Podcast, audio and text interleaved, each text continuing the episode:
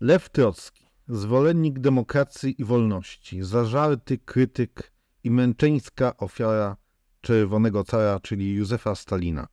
Można powiedzieć, że to jest postać romantyczna, bojownik idei socjalistycznych, oddany właśnie tej idei całkowicie bezkompromisowo, całkowicie bezinteresownie, nie potrafiący zadbać jednego swoje wpływy, stanowiący ponadto swoje marzenia, wizje. Tak jest często przedstawiany Lew Trocki, zwłaszcza przez środowiska lewicowe, lewicowe te zachodnie. Często prezentuje się jego postać jako taką przeciwwagę wobec Józefa Stalina, tego czerwonego kata, mordercy milionów osób, zwłaszcza obywateli Związku Radzieckiego. Końcu zostaje wygnańcem, a macki tego czerwonego satrapy dopadły go w końcu w dalekim Meksyku w 1940 roku gdzie zajmował się właśnie pisaniem i głoszeniem swoich tez, krytykując Stalina i stalinizm. Jednak jego wpływ na Rosję bolszewicką, kiedy był na wygnaniu, był żaden. Jego pozycja polityczna już wtedy była zerowa. Kim był tak naprawdę Lew Dawidowicz Bronstein-Trocki? O tym będziemy rozmawiać w najnowszym odcinku z cyklu Czerwoni Jeźdźcy Apokalipsy. Zapraszamy.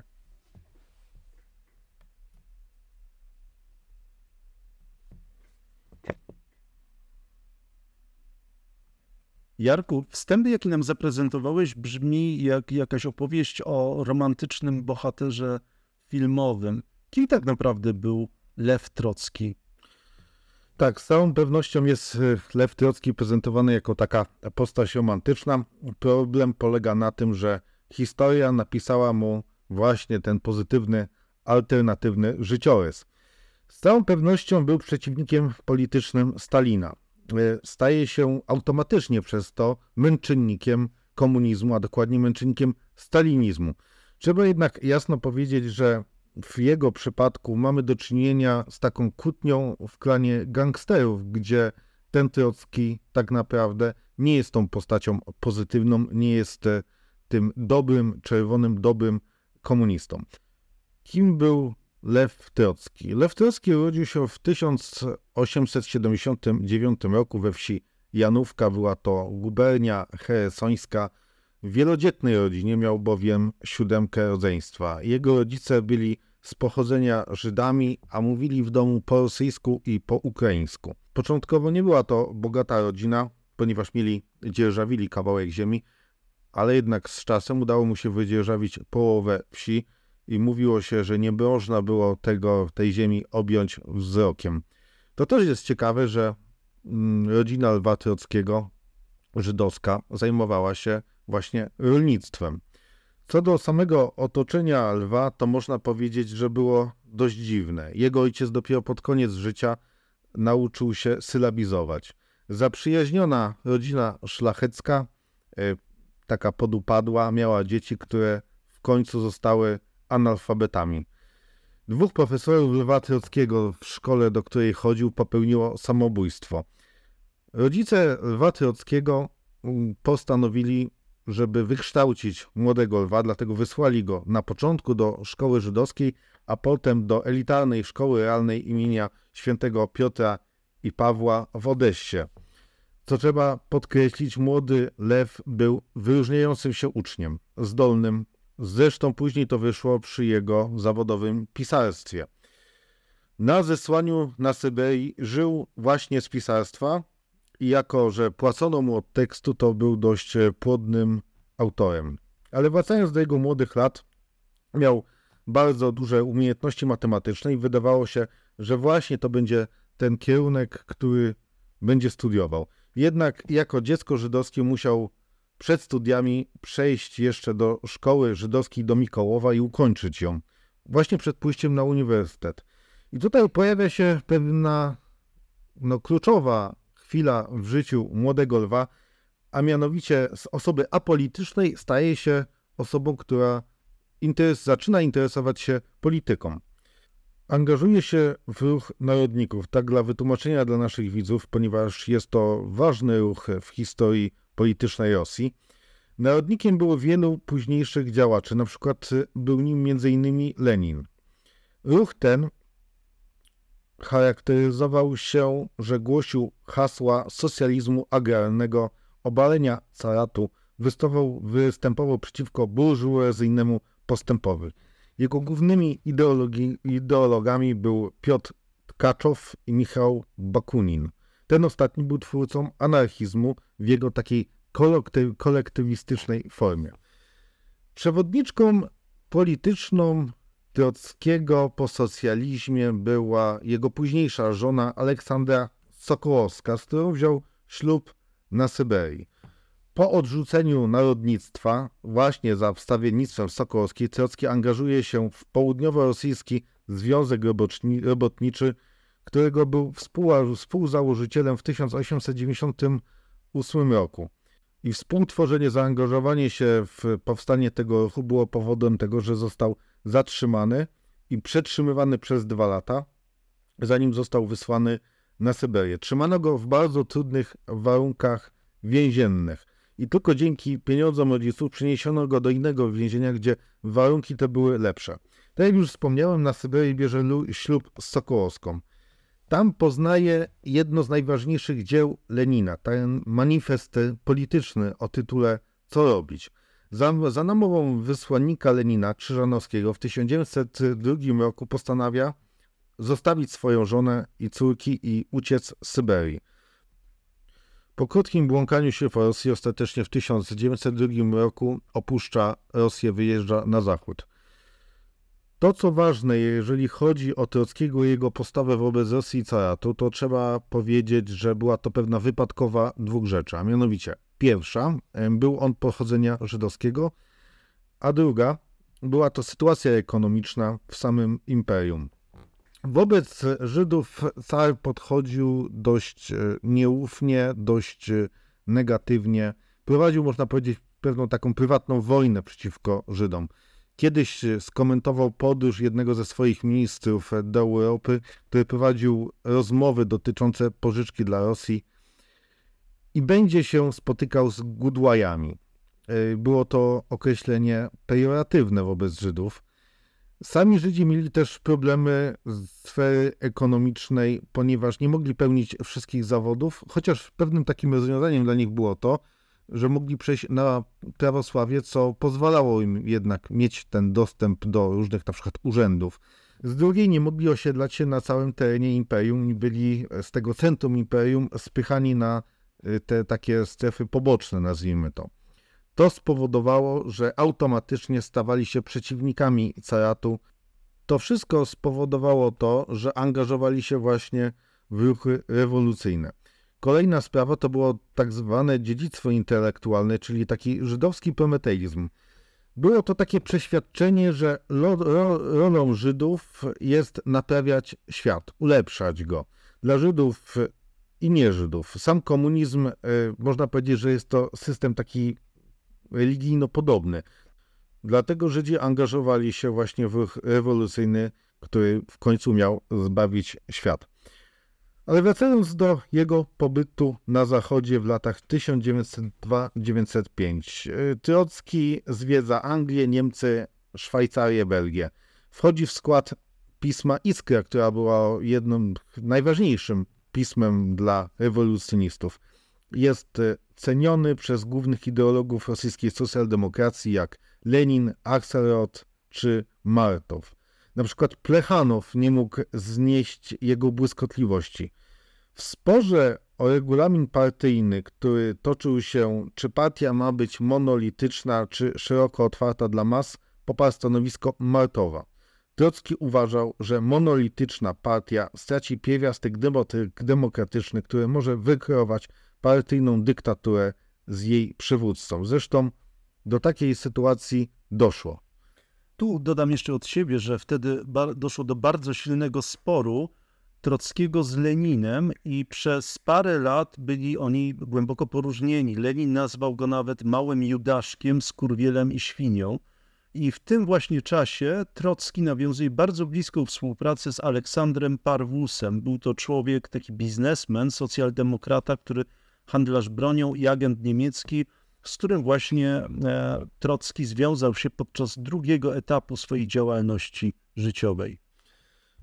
Jeżeli chodzi o ten spór między Trockim a Leninem, który uważał, że partia powinna składać się z zawodowych rewolucjonistów, to Trocki miał rację, ponieważ po śmierci Lenina partia została zdominowana przez jedną osobę, czyli przez Józefa Stalina i została zaprowadzona dyktatura, a demokracja, która teoretycznie cały czas występowała mm, w Związku Sowieckim, była tylko iluzoryczna pod publikę tak naprawdę. Jeżeli chodzi o życie prywatne Lwa Trockiego, to poznaje młodą studentkę historii sztuki Nadię Sjedową, z którą związuje się do końca życia. Jednocześnie nie bierze rozwodu z Aleksandrą Sokołowską. Potem wraca do Petersburga, gdzie dochodzi do rewolucji lutowej.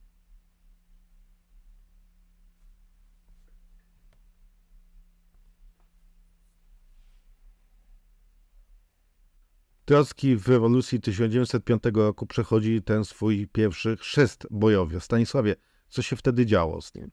Właśnie, Jarku, jeszcze zanim jeszcze przejdziemy do tej opisu jego działalności w tym pierwszym okresie rewolucyjnym, już nie tylko intelektualnej, ale rewolucyjnej, tylko nadmienię, że Lew Dawidowicz Bronstein, bo takie było jego prawdziwe nazwisko, przyjął pseudonim Trocki, to jest bardzo ciekawa informacja, od strażnika, nazwiska strażnika więziennego, wyjątkowego sadysty w więzieniu w Odessie.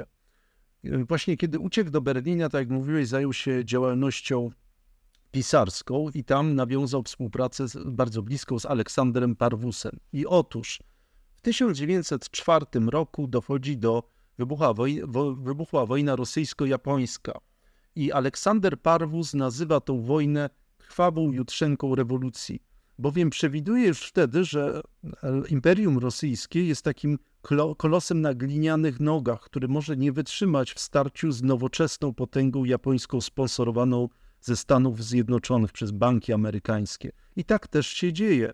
Rosja doznaje szeregu druzgocących porażek na froncie. W kraju dochodzi do poważnych braków zaopatrzeniowych. Ludzie zaczynają się niepokoić i buntować. Potęga cara jak wiadomo, w Rosji car, kiedy jest silny, budzi podziw i respekt, a kiedy okazuje słabość, wtedy e, lud zaczyna się przeciwko nim buntować. I rzeczywiście w niedzielę, najpierw 3 stycznia jeszcze 905 roku w Petersburgu dochodzi do zamieszek. Buntują się robotnicy z zakładów putiłowskich. Na ulicę wychodzi 140 tysięcy osób. Na razie jest to po prostu strajk. Kilka dni później, 9 stycznia 1905 roku, ojciec Georgi Gapon, mnich, świadomie poprowadził procesję skrajnych radykałów e, zmieszanych z, z, ze zwykłymi robotnikami e, wprost na pałac zimowy. Była to oczywista prowokacja. Jak się później okazało, Georgi Gapon był tajnym agentem carskiej ochrany. Ale doprowadziło do to tego, że car zyskał pretekst do tego, by otworzyć ogień do demonstrujących, czyli zareagował typowo nierozsądny sposób siłą. Otworzono ogień i wydarzenie to przeszło do historii jako krwawa niedziela. Otóż nie skończyło to, oczywiście nie zażegnało to sytuacji. Parę miesięcy później, już po klęsce w wojnie e, rosyjsko-japońskiej, klęska pod Tsushimą i przegranej, druzgocącej przegranej Rosji, zaczęły się strajki, e, najpierw e, strajki e, zecerzy w drukarniach Sankt Petersburga, później 7 października 1905 kolejarzy w kolei moskiewsko-kazańskiej i tak dalej, i tak dalej. Kolejne zakłady w Petersburgu zaczęły strajkować. I wtedy właśnie Parwus z Trockim jadą z Berlina do Rosji, by pokierować biegiem wydarzeń i przyspieszyć bieg rewolucji. I wtedy właśnie e, z idei genialnego Parwusa powstaje koncepcja Sowietu, czyli Rady Robotniczo-Żołnierskiej. To był taki jego pomysł, żeby utworzyć takie formy samorządu robotniczo-żołnierskiego. Na czele staje, t- takich rad staje Trocki. Jednocześnie, jak wcześniej e, o tym mówiłeś, Jarku, e, doszło do podziału na mniejszewików i bolszewików. I bolszewicy po prostu, mówiąc brzydko, kopiują ten pomysł i e, kopiują pomysł rad robotniczych i żołnierskich, ale też kopiują, później jeszcze o tym powiemy, pomysł gazety partyjnej. Ja tutaj chciałbym nadmienić, że ten podział na mniejszewików i bolszewików jest dość taki, mm, można powiedzieć, że błędny, ponieważ rzeczywiście, bo bolszewicy to jest większość, a mniejszewicy to jest mniejszość. A w tej partii e, socjaldemokratycznej rosyjskiej mniejszością byli bolszewicy, bo ich było rzeczywiście mniej. I to tak sztucznie zostało wykreowane podczas jednego bodajże ze chyba zjazdów gdzie mierszewicy tak zwani wyszli, zostali tylko bolszewicy i Lenin ogłosił, że my tutaj większością przegłosowaliśmy tam e, nasze, nasze pomysły. Ale to taki wtręt mój. Dokładnie. Natomiast oczywiście, jak znamy z historii, ta rewolucja zakończyła się kompletnym fiaskiem. E, ten Sowiet został otoczony przez e, wojska lojalne wobec rządu. Deputowani zostali aresztowani i Trocki wraz z Parwusem zostali, byli, zostali osądzeni w 1906 roku pod zarzutem zbrojnego wspierania buntu. E, został też szybko skazany i zesłany na Syberię. To jest kolejny taki dowód niekompetencji tych władz carskich, które potrafiły otwierać ogień do zwykłych robotników, kiedy ci protestowali, e, po prostu oczekując więcej chleba i, i, pewnych podstawowych postulatów, a tak łagodnie obchodzili się z zawodowymi rewolucjonistami, którzy podburzali te, te masy robotnicze i chłopskie. E, natomiast, tak jak już wiemy, to jest już kolejna ucieczka. E, Trocki ucieka w styczniu 1907 i udaje się do Londynu. Bierze udział w piątym kongresie partii socjaldemokratycznych, później przenosi się do Austro-Węgier do Wiednia. E, tam angażuje się w pracę e, austriackiej partii socjaldemokratycznej i także w pracę niemieckiej partii socjaldemokratycznej. Tu jest ważne zastrzeżenie. W tym okresie swojego życia i działalności politycznej Trocki nie jest skrajnym radykałem. Bardziej sympatyzuje z mniejszewikami, zdecydowanie bardziej, chociaż stara się pogodzić oba te nurty. Natomiast jest jeszcze bardzo nielubiany przez Lenina. I tu dochodzi do takiego kolejnego poważnego sporu, ponieważ e, za, założona zostaje gazeta Prawda w październiku 1908 roku. Prawda po rosyjsku to oznacza nie tylko prawda, ale też sprawiedliwość. E, I to, ta gazeta socjaldemokratyczna jest gazetą mniejszewicką.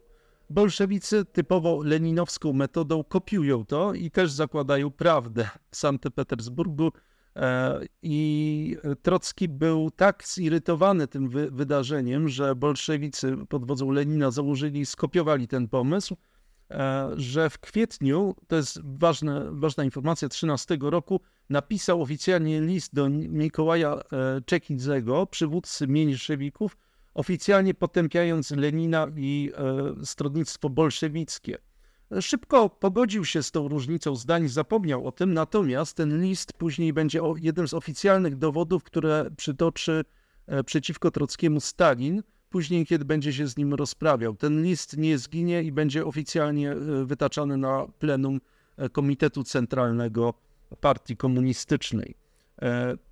Natomiast co istotne, w tych latach Trocki zaczyna e, bardzo istotnie angażować się w działalność teoretyczną i rozwija tak zwaną teorię permanentnej rewolucji, e, która też nawiązuje do podobnej teorii Aleksandra Parwusa. E, podsumowując tą teorię tak w kilku, w kilku zdaniach, że ona zakładała to, że według Trockiego w państwach zacofanych takich jak Rosja, ta Rosja nie może czekać tak wedle doktryny e, marksistowskiej na to, że będzie ta faza, przyjdzie po fazie feudalnej faza kapitalistyczna e, z burżuazją i do później, dopiero później przeciwko tej burżuazji z, zmobilizują się masy proletariackie. Nie, według, według e, Trockiego nie można dopuścić do tego, żeby rewolucję przyjęła burżuazja i kapitaliści. Rewolucję trzeba przyspieszyć, więc ta rewolucja musi być permanentna, stała. Trzeba się już y, zbuntować przeciwko wszelkim próbom zawłaszczenia rewolucji przez umiarkowane stronnictwa przeciwko demokratom, liberałom, przeciwko kapitalistom. Czyli e, jest to koncepcja rewolucji skrajnej, rewolucji węszącej wszędzie spiskowców i e, później ona zostanie przywołana na przykład w polityce walki z kłakami, czyli z tą najbogatszą warstwą chłopstwa rosyjskiego. Innym fundamentem tej koncepcji jest taka, e, ta, taka koncepcja eksportu rewolucji. Według Trockiego rewolucja nie mogła się ograniczyć do e, samej Rosji, musiała ona występować w wielu krajach, musiała być eksportowana. Rewolucja pomyślna powinna wystąpić na całym świecie i tu bardzo często e, jest przywoływany spór późniejszy ze Stalinem, który był, stał się takim rzecznikiem właśnie rewolucji w jednym kraju.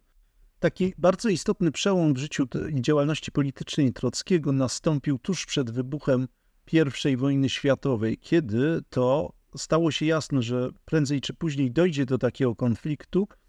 E, na międzynarodowej konferencji socjalistycznej w Zimmerwaldzie e, stronnictwa podzieliły się. Część socjalistów opowiedziała się za tym, żeby wspierać swoje państwa e, walczące po stronie po, po przeciwległej stronie.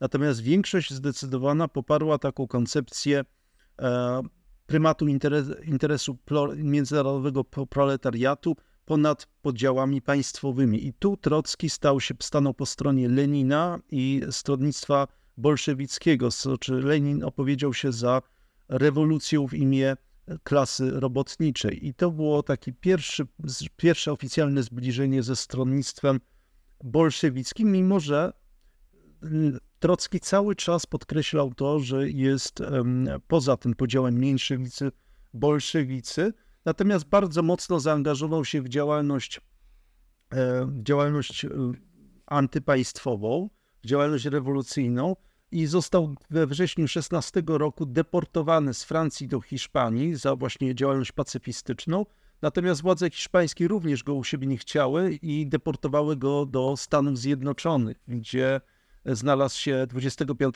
grudnia 16 roku. E, mieszkał przez ponad dwa miesiące w apartamencie na Bronxie.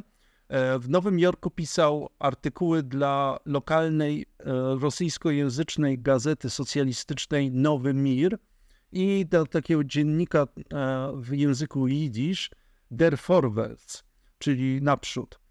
Wygłaszał też przemówienia agitacyjne dla rosyjskich emigrantów. I prawdopodobnie, podobnie zresztą jak Lenin, który wówczas przebywał w Szwajcarii, skończyłby po prostu jako jakiś lokalny działacz socjalistyczny, jako taki teoretyk. Zresztą podobnie było z Leninem, który wówczas przebywał w Szwajcarii i nie wierzył już w skuteczność rewolucji. Natomiast nagle w lutym 17 roku doszło do niespodziewanego wydarzenia. W Rosji wybucha rewolucja i abdykuje car. Było to tak niespodziewane, że zaskoczyło to zarówno Lenina, jak i Trockiego, natomiast Trocki zareagował szybciej. E, postanowił samodzielnie jechać do Rosji i wziąć udział w tych wydarzeniach, natomiast Lenin musiał być dopiero przekonany przez Aleksandra Parwusa, e, który z kolei załatwił mu wsparcie rządu niemieckiego, by e, tam rozwinął działalność bolszewicką. I tu przechodzimy do rewolucji październikowej. Tutaj jeszcze trzeba dodać, opowiedzieć krótko o historii pobytu Trockiego w Stanach Zjednoczonych, a mianowicie jak na zawodowego rewolucjonisty, który utrzymywał się tak e, oficjalnie z pisania jego pobyt w Stanach jest przez wielu historyków albo pomijany, albo uszczuplony do tego, że przyjechał do Stanów, a następnie wyjechał. A mianowicie przyjeżdża do Stanów Zjednoczonych, z góry wynajmuje mieszkanie, apartament z, o podwyższonym standardzie na trzy miesiące. Jeździ limuzyną z kierowcą, ma w mieszkaniu y, lodówkę oraz telefon dlaczego to jest tak ważne. A mianowicie, jak na 1917 rok jest to standard, na który mogli sobie pozwolić tylko najbogatsi Amerykanie.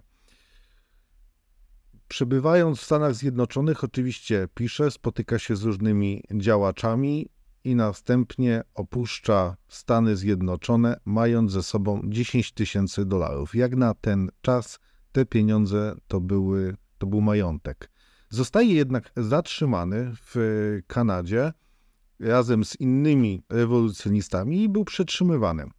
To, co jest istotne, wyjeżdża do Rosji, mając paszport amerykański i wizę przejazdu przez Wielką Brytanię. Ostatecznie po różnych interwencjach ze strony Anglików udaje mu się wydostać z Kanady i przedostaje się do Petersburga. To, co jest niezwykle istotne, to trzeba sobie zadać pytanie, skąd Lenin, który zarobił dosłownie paręset dolarów w Stanach Zjednoczonych, jest w stanie wynająć apartament z podwyższonym e, standardzie, z szoferem. Zresztą, jeżeli jadł obiad z rodziną, no to szofera już e, nie dopuszczano do tego, no bo jak to Trocki może jeść ze zwykłym pracownikiem razem obiad, razem z rodziną. Skąd Trocki miał tak duże pieniądze?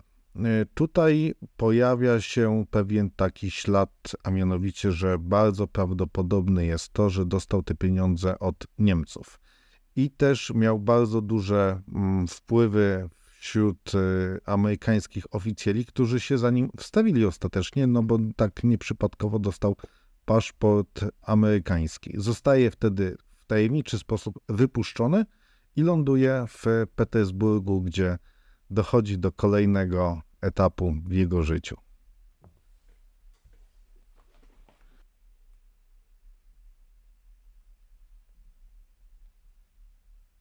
Przechodzimy teraz do rewolucji lutowej, następującej po niej przewrocie bolszewickim. Jaką rolę odgrywa w tym Lew Trocki? Tak jak już powiedziałem wcześniej, wraca do Piotrogrodu w 1917 roku po jego pobycie w Stanach Zjednoczonych. Formalnie jest cały czas przewodniczącym Rady Delegatów Robotniczych jeszcze z czasów rewolucji 1905 roku. Od razu angażuje się w ruch rewolucyjny, ale nie angażuje się bezpośrednio w działania bolszewików, ale po rozruchach lipcowych zdaje sobie sprawę, że masy nie są w stanie wywołać rewolucji. Potrzebne jest rozwiązanie blankistowskie. Rewolucja oddolna nie jest w stanie obalić rządu tymczasowego.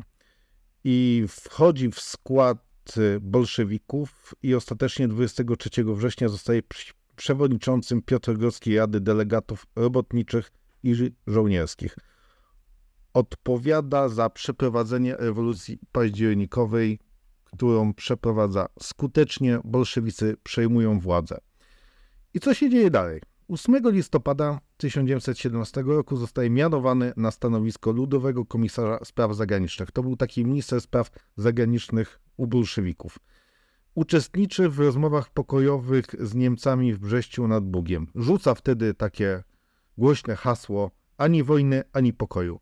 Celem tego hasła jest zrealizowanie sytuacji, nazwijmy to, patowej, a mianowicie Rosja bolszewicka nie kończy wojny z Niemcami, czyli nie zawiera pokoju, a jednocześnie przerywa działania wojenne. Dla bolszewików jest to rozwiązanie doskonałe, ponieważ cały czas można powiedzieć, że są w grze takiej międzynarodowej, z drugiej strony nie prowadzą wojny i mogą skupić się na tym, żeby pokonać białych. Niemcy jednak e, przejrzeli to, ten e, plan i wznowili ofensywę.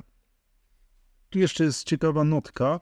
Otóż Trocki liczył cały czas podczas tych rokowań w Brześciu na to, że dojdzie do rewolucji komunistycznej na terenie Niemiec. Otóż wtedy doszło do szeregu wystąpień robotniczych, też sterowanych również z Moskwy i starał się przeciągać te negocjacje, e, także e, negocjując praktycznie nad każdym punktem umowy.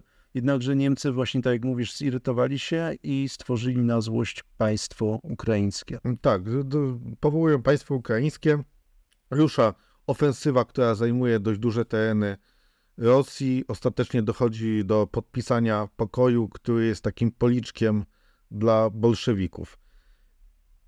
13 marca zostaje komisarzem do spraw wojskowych i marynarki wojennej. I tutaj wychodzi sprawność Trockiego. Tworzy on Armię Czerwoną. Tworzy Armię Czerwoną, która jest armią zwycięską, która pokonuje ostatecznie białych. Ale zanim pokonuje białych, to wychodzi, jak niesamowitą miał silną osobowość. Jest taka historia, jak y, przyjeżdża do obozu dla dezerterów y, Armii Czerwonej, podjeżdża swoim samochodem. Ci y, dezerterzy byli zgromadzeni na placu, dookoła żołnierze, którzy mają odbezpieczoną broń i na wypadek jakichś ekscesów będą do nich strzelać. Trocki wychodzi na taką szybko splecioną mównicę. Zaczyna się odzywać, jednak ten cały parotysięczny tłum dezerterów zaczyna do niego krzyczeć.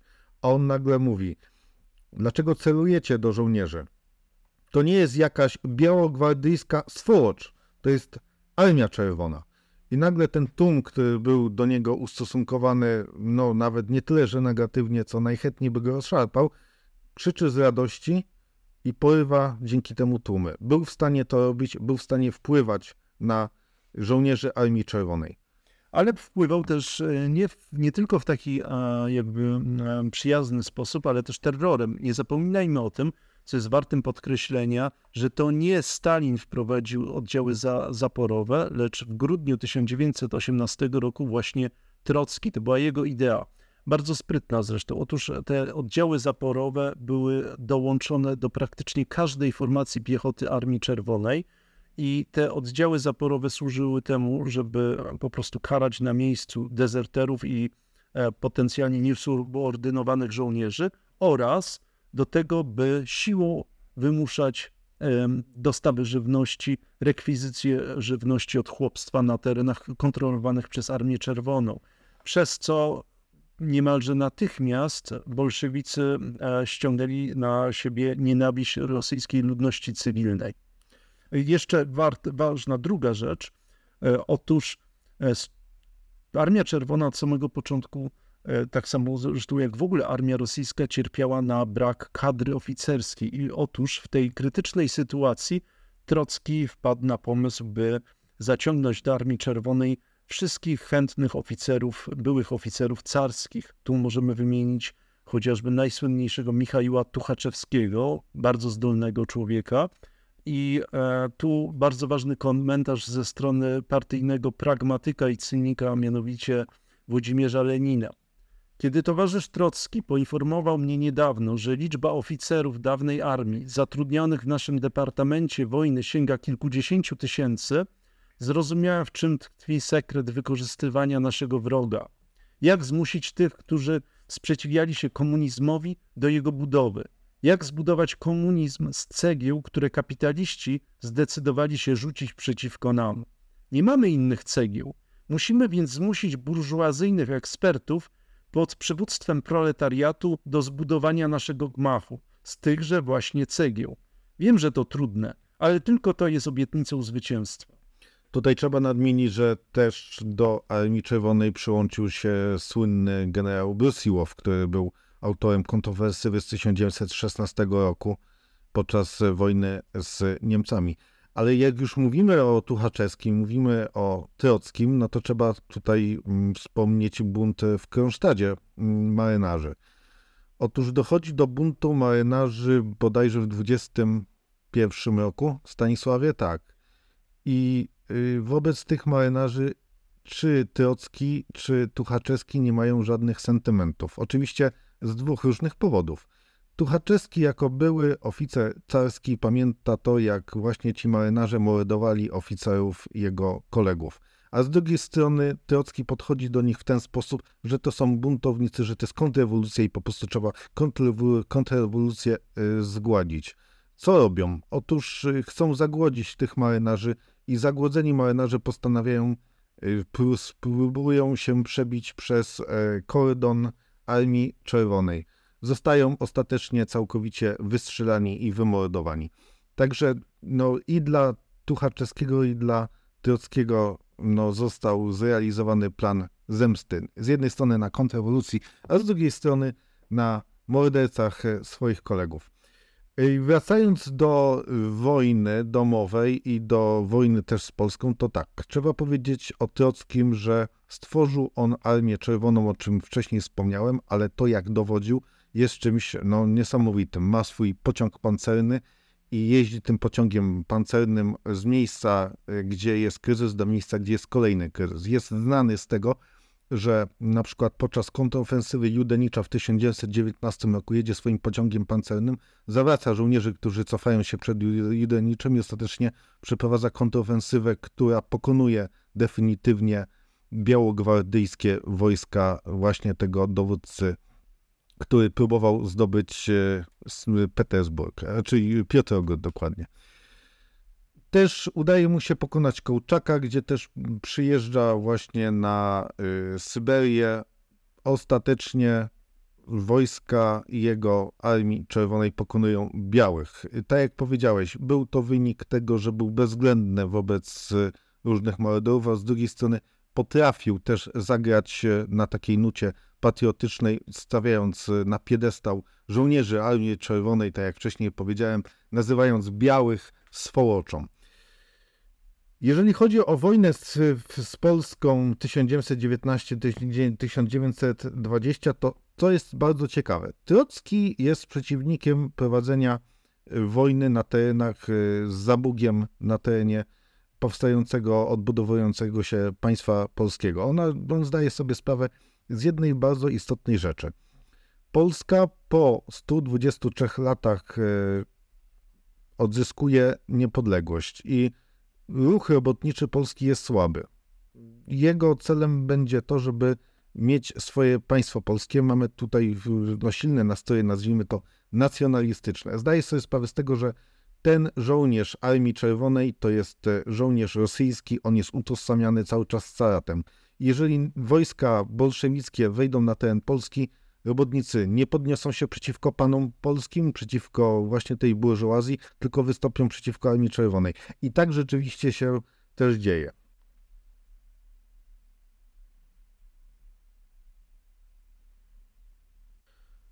Trocki jest jednym z największych zwycięzców rewolucji, zwycięzcą wojny domowej, jednakże w okolicach już schyłku Lenina przed jego śmiercią można powiedzieć, że jest naznaczony na przyszłego przywódcę. Jednakże tak się nie staje. Stanisławie, jak do tego doszło? Otóż e, to takie nadwantlanie jego pozycji czy podminowanie e, już miało miejsce dużo, dużo wcześniej. Takim największym inicjatorem tego procesu był jego największy partyjny konkurent Józef Stalin, na którego mało kto wtedy jeszcze zwracał taką uwagę. Niezwykle podstępny, sprytny, Trocki angażował się bardzo w działalność rewolucyjną, w działalność teoretyczną.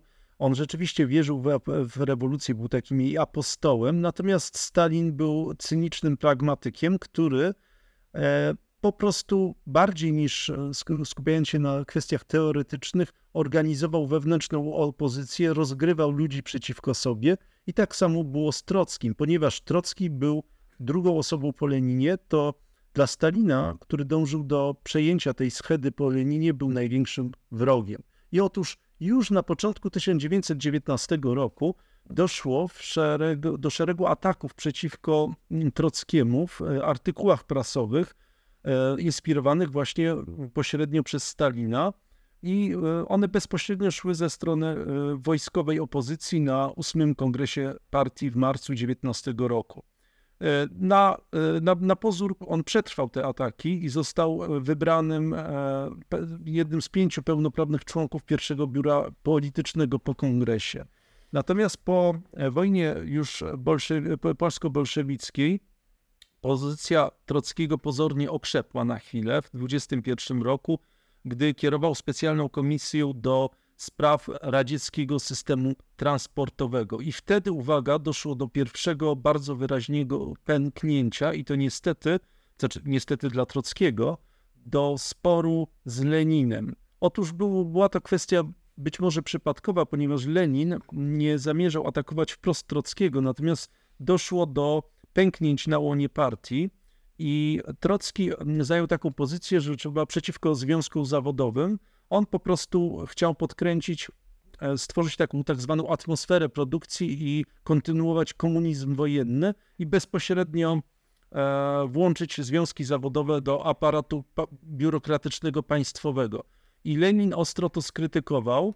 E, oskarżył go publicznie o biurokratyczne niszczenie związków zawodowych i inscenizowanie ataków frakcyjnych. Tu nie chodziło tak naprawdę o to, że Lenin był wrogiem Trockiego. Chodziło o to, że Leninowi zależało na tym, żeby utrzymać partyjną jedność, a widział już, że dochodzi do walk frakcyjnych pod dywanem. Y, natomiast to oficjalne oskarżenie było kolejnym takim już tym razem kamieniem, którym później posługiwał się Stalin w, w atakach y, wobec Trockiego. Na 10 kongresie partii w marcu 2021 roku frakcja Lenina odniosła zdecydowane zwycięstwo i wielu zwolenników Trockiego e, zostało wyeliminowanych z partii. I ta oficjalna rezolucja, która wtedy została wydana, została też wykorzystana później przez Stalina przeciwko Trockiego, e, Trockiemu. E, pod koniec 2021 roku stan zdrowia Lenina ulegał stopniowej degradacji w wyniku właśnie choroby syfilitycznej. E, w zasadzie on był już wtedy w takim stanie bardzo wegetatywnym. E, od, w 23 roku przeszedł trzy udary, które spowodowały już paraliż, utratę mowy i później ostatecznie śmierć 21 stycznia 24 roku. Lenin był wtedy cały czas odsuwany na bok. E, natomiast Józef Stalin został wyniesiony na nowo utworzone stanowisko sekretarza Generalnego Komitetu Centralnego. E, u jego boku stali Zinowiew i Lew Kamieniew. Stał, stał, ten cały komitet, ta tak zwana trójka, stała się de facto najważniejszą takim triumviratem rządzącym Związkiem Radzieckim. Na wskutek intryg Stalina trójka zadecydowała, że Trocki zostanie mianowany e, szefem drugorzędnych departamentów e, rządowych, na, na przykład Państwowego Depozytu Kosztowności. I już w lipcu 22 roku e, Lew Kamieniew napisał list do odzyskującego siły Lenina, w którym stwierdził, że Komitet Centralny wyrzuca lub jest gotowy wyrzucić za burtę główne działo. Mowa tu było oczywiście o Trocki. E, Lenin, który dochodził do siebie, był w szoku i odpowiedział następująco. Wyrzucenie Trockiego za burtę, na pewno to sugerujesz? Nie da się tego inaczej zinterpretować. Jest szczytem głupoty. Jeśli nie uważasz mnie już za beznadziejnie głupiego, to jak możesz w ogóle o tym myśleć? E, od tego czasu aż do ostatecznego udaru Lenin e, spędził wiele czasu próbując opracować sposób e, na zapobieżenie temu następującemu rozłamowi w kierownictwie partii komunistycznej. I ten proces, te, te, te działania Lenina znalazły odzwierciedlenie w tak zwanym testamencie Lenina. E, w, 20, w 22 roku, 11 września, zaproponował, aby Trocki został jego zastępcą w Radzie Komisarzy Ludowych. E, natomiast e, i na to biuro polityczne zatwierdziło tą propozycję, ale z kolei tu Trocki wykonał bardzo e, nieprzemyślany gest, odmówił. I ta propozycja Lenina jest dziś traktowana jako, jako, przez historyków jako próbę namaszczenia Trockiego jako swojego następcę, natomiast z, takich, z takiego punktu widzenia ideologicznego to, że Trocki się nie zgodził, tylko osłabiło jego e, pozycję. W styczniu 23 roku Lenin zmienił swój testament, sugerując wręcz, że Stalin został, powinien zostać usunięty ze stanowiska sekretarza generalnego. Jednocześnie bardzo łagodnie skrytykował Trockiego, ale tylko po to, żeby wyciszyć spory partyjne. E, natomiast w tym czasie te stosunki między Stalinem a Leninem całkowicie się popsuły. W styczniu umiera Lenin i przez większość tego roku, w styczniu 1924, w sowieckim kierownictwie nie było już e, zbyt wielu jawnych sporów politycznych, ponieważ zajęto się właśnie e, upamiętnianiem postaci i te, te właśnie wodza rewolucji. I na pozór przez ten czas Trocki pozostawał wciąż najbardziej prominentnym i popularnym przywódcą bolszewickim, ale przy każdej możliwej okazji starano się ze strony tej trójki rządzącej wytknąć mu wszelkie możliwe błędy, jakich się dopuścił w, w trakcie swojej działalności. Natomiast za kulisami był już coraz bardziej odcinany od politycznych decyzji. Spotkania biura politycznego były już czystą formalnością, ponieważ tak naprawdę wszystkie kluczowe decyzje były podejmowane z wyprzedzeniem przez trójkę i zwolenników e, tej trójki, którą e, po prostu informowano o polityce i decyzjach trójki. E, już taka formalna kontrola Trockiego nad wojskiem została podważona przez przeniesienie jego zastępcy Efraima Sialeńskiego i mianowanie Michaiła Frunze, który był przygotowany na następcę Trockiego. W wyniku tego Trocki, tak posługując się piórem, jako że był znany z wielkim publicystą, opublikował lekcje październikowe, takie oficjalne podsumowanie wydarzeń rewolucji 1917 roku i ta publikacja miała za zadanie jakby opisać rewolucję z takiego obiektywnego, czy z jego punktu widzenia, tak by wytknąć też, obronić się i wytknąć błędy, czy e, niedopatrzenia właśnie ludzi związanych z obecną władzą. I opisał tam e, szczegółowo sprzeciw Zinowiewa i Kamieniewa wobec przejęcia władzy przez bolszewików w 1917 roku, o czym e, oni no, na obecnym etapie woleliby już nie wspominać. E, to rozpoczęło kolejną taką rundę walki wewnątrzpartyjnej. Tym razem to stało się, Trocki został poddany już oficjalnej krytyce. I Trockiemu wypom, wypom, wypominano oficjalnie nieporozumienia i konflikty z Leninem i bolszewikami jeszcze przed 1917 roku, czyli wyciągnięto mu wszystkie te sprawy, gdzie Trocki sprzeciwiał się polityce bolszewików. Wyciągnięto mu to, że tak naprawdę sympatyzował bardziej z mniejszewikami przez ten czas.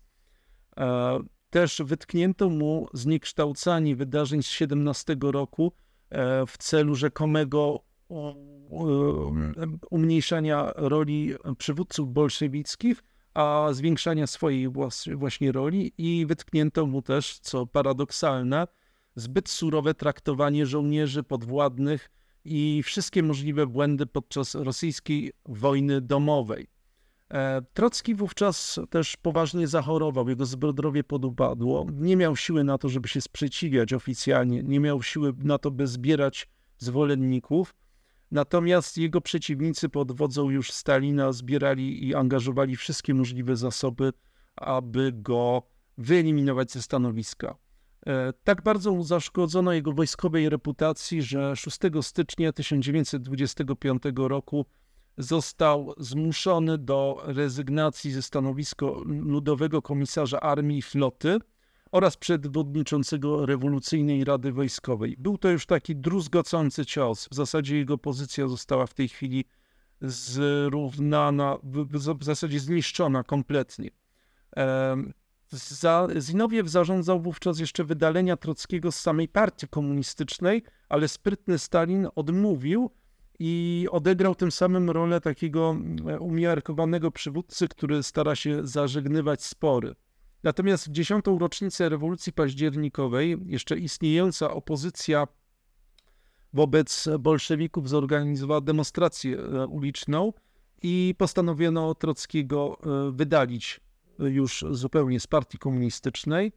E, Trocki zdążył jeszcze wygłosić ostatnią mowę pochwalną na pogrzebie swojego sowieckiego przyjaciela, dyplomaty Adolfa Joffe, Natomiast to już było oficjalnie ostatnie przemówienie, jakie Trocki wygłosił w Związku Radzieckim. I e, decyzją kongresu, 15 kongresu partii, e, został uznany niegodnym e, członkostwa w partii komunistycznej i jego zwolennicy musieli albo potępić Trockiego, poddać się, albo po prostu Tegon zostać, opuścić Związek Radziecki. Został zesłany do Alma-Aty w Kazachstanie 31 stycznia 1928 roku, a w lutym 29 został wydalony ze Związku Radzieckiego do Turcji wraz z żoną i ich najstarszym e, synem Lewem.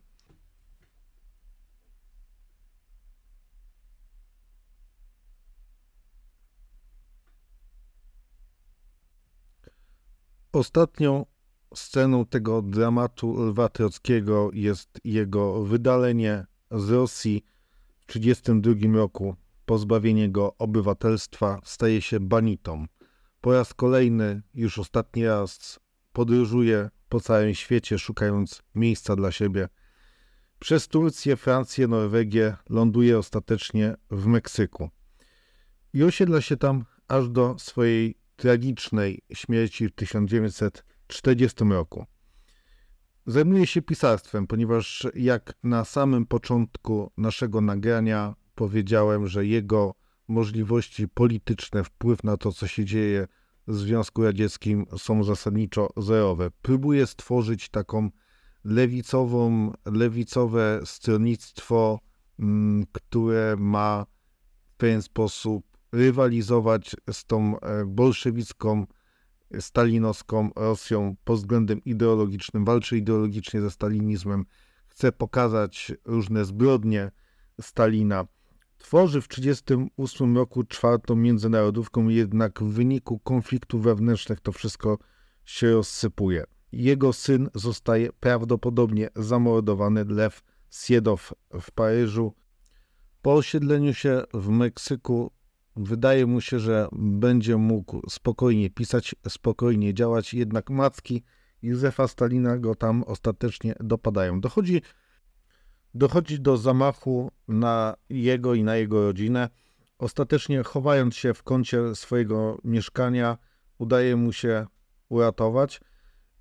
Jest to dość sprawnie zorganizowany, nie akurat nieudany zamach, w którym brało kilkanaście osób.